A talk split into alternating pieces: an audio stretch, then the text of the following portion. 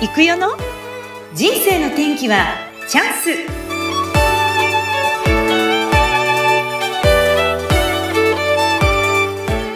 はい皆さんこんにちは。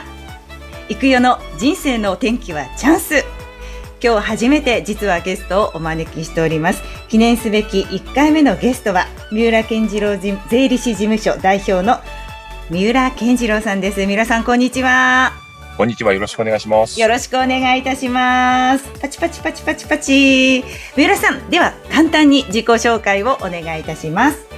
はい、えー、静岡市駿河区で税理士をやっております三浦健次郎と申します。えっ、ー、と家族は妻と高3の娘と高1の息子の4人家族です。趣味は、えー、家庭菜園とマラソンと読書。特に今はマラソンを頑張ってます。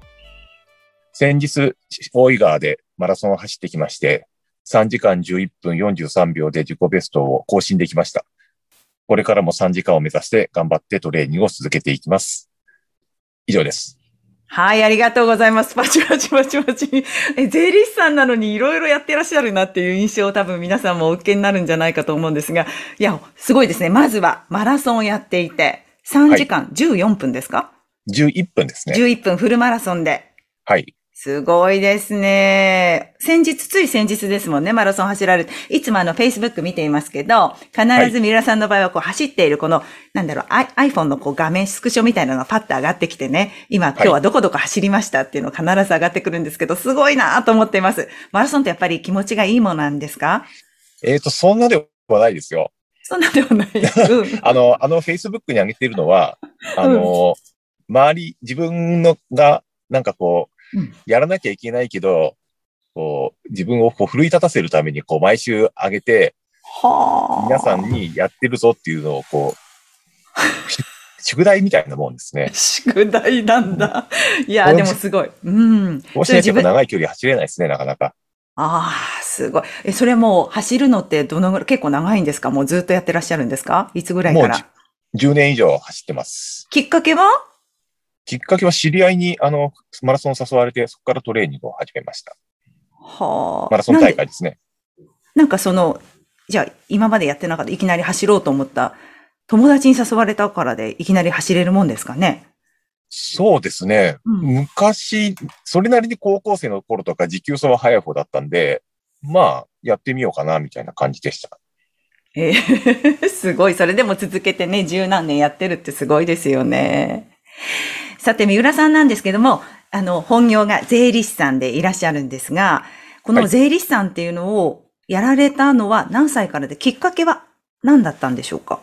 きっかけは父親が税理士だったので、あの、まあ、父親の仕事に興味を持って大学の時から税理士の勉強を始めて、うん、で、そのまま、まあ、専門学校に行って25歳の時からこの業界でずっと働いてます。ああ。もう20年になります。20年。でも、独立されたのがつい最近なんですよね。そうですね。今までずっと親にね、守られてきましたけど、やっと独り立ちしていろいろ親の苦労を知るようになりました。うん、ああ。そうですよね。全くやっぱり、まあ、親御さんのところにいたとはいえ、やっぱり自分で事務所を構えてやるって、また気持ちが全然違いますよね。そうですね。やっぱりこの社員さんをね、うん、どうやって成長させようかとか、うん、まあ、あとは会社、事務所のね、資金繰りとか今まで仕事だけしてればよかったので、そういう守りの面ですね。うん、そっちまでこう目を向けなきゃいけなくなって、うん、ああ、やっぱ大変なんだな、と、やっと分かりました。やっと分かったんですか？なるほど、なるほど。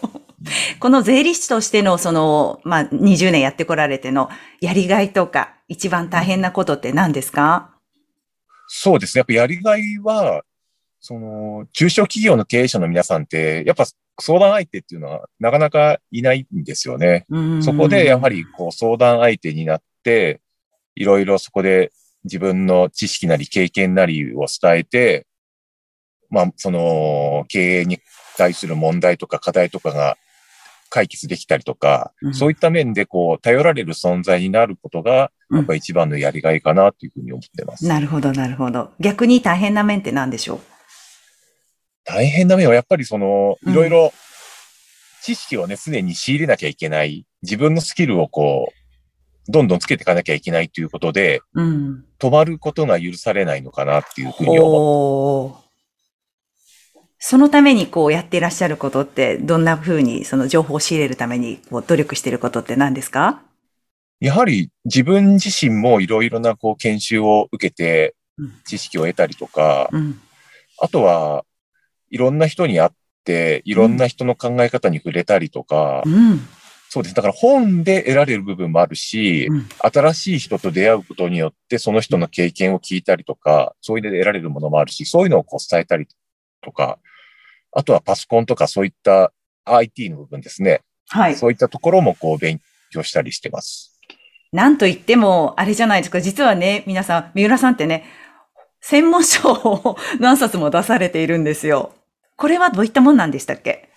えっ、とですね、アクセスというマイクロソフト社のデータベースソフトがありまして、はい。それで会社のシステムって言って伝わりますかね？会社のこう業務の流れをこうパソコンに置き換えるというか、うん。まあそこで、まあ会社のシステムを作ってるんですね。会社のシステムをアクセスというソフトを使って作ってるってことですか？そうですね。まあ例えば販売管理、納品書出したり請求書出したりとか、あの、原価を計算したりとか、給与計算したりだったりとか、勤怠の情報だったり、おいろいろあの、そのアクセスっていうソフトを使うと、あの、自由に作れるんですね。会社に合わせたシステムが。エクセルっていうとど、どっちかっていうと、こう、計算系ってイメージですけど、それらも含めた、それ以外の部分も全部網羅したものがアクセスっていうことですか？そうですね。うんやっぱりアクセスは、そのデータをたくさん貯めるソフトって、こう必要に応じて、いやまあそうですね、必要に応じてこうデータをどんどんこう引っ張ってくるイメージなんですよね。はあだから、なるほど。あのーこういう情報が欲しいと思ったら、そういうふうにこう組む、組むとうん、必要な情報をこう、自由にこう引っ張ってこれるんですね。あえーそれを全体をこう、確かに見通した、このデータベースっていうのを、それをお作りになるんですね。そうですね。あの、会社さんにお伺いして、業務の流れをこう聞いていって、うんそれをこう、業務の流れを聞いたところをこう、パソコンでうん、こう流れを作っていくっていう。仕事ですね。なんかその税理士さんっていうとお金の専門家っていうイメージしか私ないんですけど、そうじゃなくて、はい業務全体のことを把握してそのシステムを作っているっていうことが私はちょっと驚きだったんです。税理士さんってそこまでやってる方っているんですか？多分いないと思います。あの、税理士っていうのは結構あが、お客さんがつけてくれた情報をこう上がってきて、それをまとめる仕事がメインになるんですけど、じゃあそのお客さんが上げてきた情報がどうやってできているのかっていうことを辿っていくと、うんその、例えば、ここをもう少し変えたらもっと仕事の流れが良くなるんじゃないかとか、そういった提案もできるようになりますし、こちらも、その、経理の情報ってやっぱ細かい数字の積み上げなんですよね。ええそこの、どういうふうに、どう、その積み上げた情報の細かいところを見ることによって、うん。例えばその経営の改善のヒントを得られたりだったりとか、今までブラックボックスだった数値を、こう、目に見える形でお客さんに提案できたりとか、なるほど。そういうお手伝いもね、できるようになりました。うん逆にそこが三浦さんの強みだったりするんじゃない？他の税理士さんとは違う。そうですね。多分、日本中探してもここまでやってるっていうのはそんなにいないと思うので、いやー、やっぱりあれですか？それって理系男子でしたよね？一応、はい、理系の大学で。理系男子で、そういう、なんだろう、こう、お金だけじゃなくて、こう、システム的なこともできちゃうっていうのは、やっぱり理系の方だなって思って、思っちゃうんですよね、私なんかね。うん。そうですね。だいはい、どうぞ。本をその4冊でしたっけ？出されているっていうのは、やっぱりその、そういうことができるようになったから、その本を出すきっかけというかチャンスにつながったんですかね？そうですね。その当時、ホームページに、そのアクセスのことを結構一生懸命書いてたんですね。こういう改善ししました、みたいな自分の実績みたいなことを。なるほど。それを見ていた本の出版社の方から連絡いただいて、本を書く機会をいただきました。それな、何年ぐらい前ですか？もう10年ぐらい前であ、すね。10年前にも最初の本を出されていて、だんだんその4冊っていうのは中身多少違うんですよね。ランクアップしてるんですよね、きっと。そうですね。うんまあ一番最初に出した本と、今最後に出した本が3年ぐらい前だったんですけど、はい。まあ、その間ね、私自身もやっぱりスキルアップもしてきますし、うん、あの、内容的にはだいぶ優しく、内容、優しくなりつつ、同じものができるみたいな感じにはなってきました。ええすごいですね。やっぱりこう自分でそれはやってきたことをしっかり外にこうアウトプットしてきたっていうのが一つのチャンスにつながったっていうことですよね。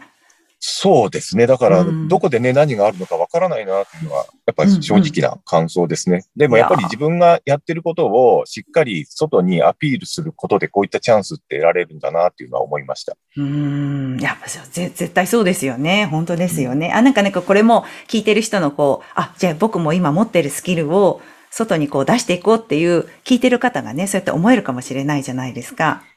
そうですね。だから今ね、ブログとか、ね、Facebook とか、うんい。ろいろありますのでね、そう。そういったツールをね、どんどん使っていけば、うん、誰でもチャンスあるのかな。そうなんですよね。簡単に発信っていろんな形でできますよね。うんさて、三浦さんなんですが、もう一回の先ほどのマラソンの話に戻るんですけど、はい今その続けてきて体を鍛えているっていうことは何かこういいことにつながってるんでしょうか？そうですね。やっぱりう、ん。仕事の面でもそうですし、プライベートでもそうですし、あといろいろその仕事以外でもいろんな役とかでいろんな活動をしてるんですけど、よく周りからよくそんなに忙しいのにいいろいろできるねっていうのは言われますけど、うん。やっぱりそこは走ってることで体を鍛えてるので、そういった体力っていうところも出て、うん、あるのかなというふうに思ってます。走ってる時って何考えてるんですか？走ってる時は今週あったこととか、うん。将来のこととか、将来のこと。うん。うーん、あえて何も考えなかったり、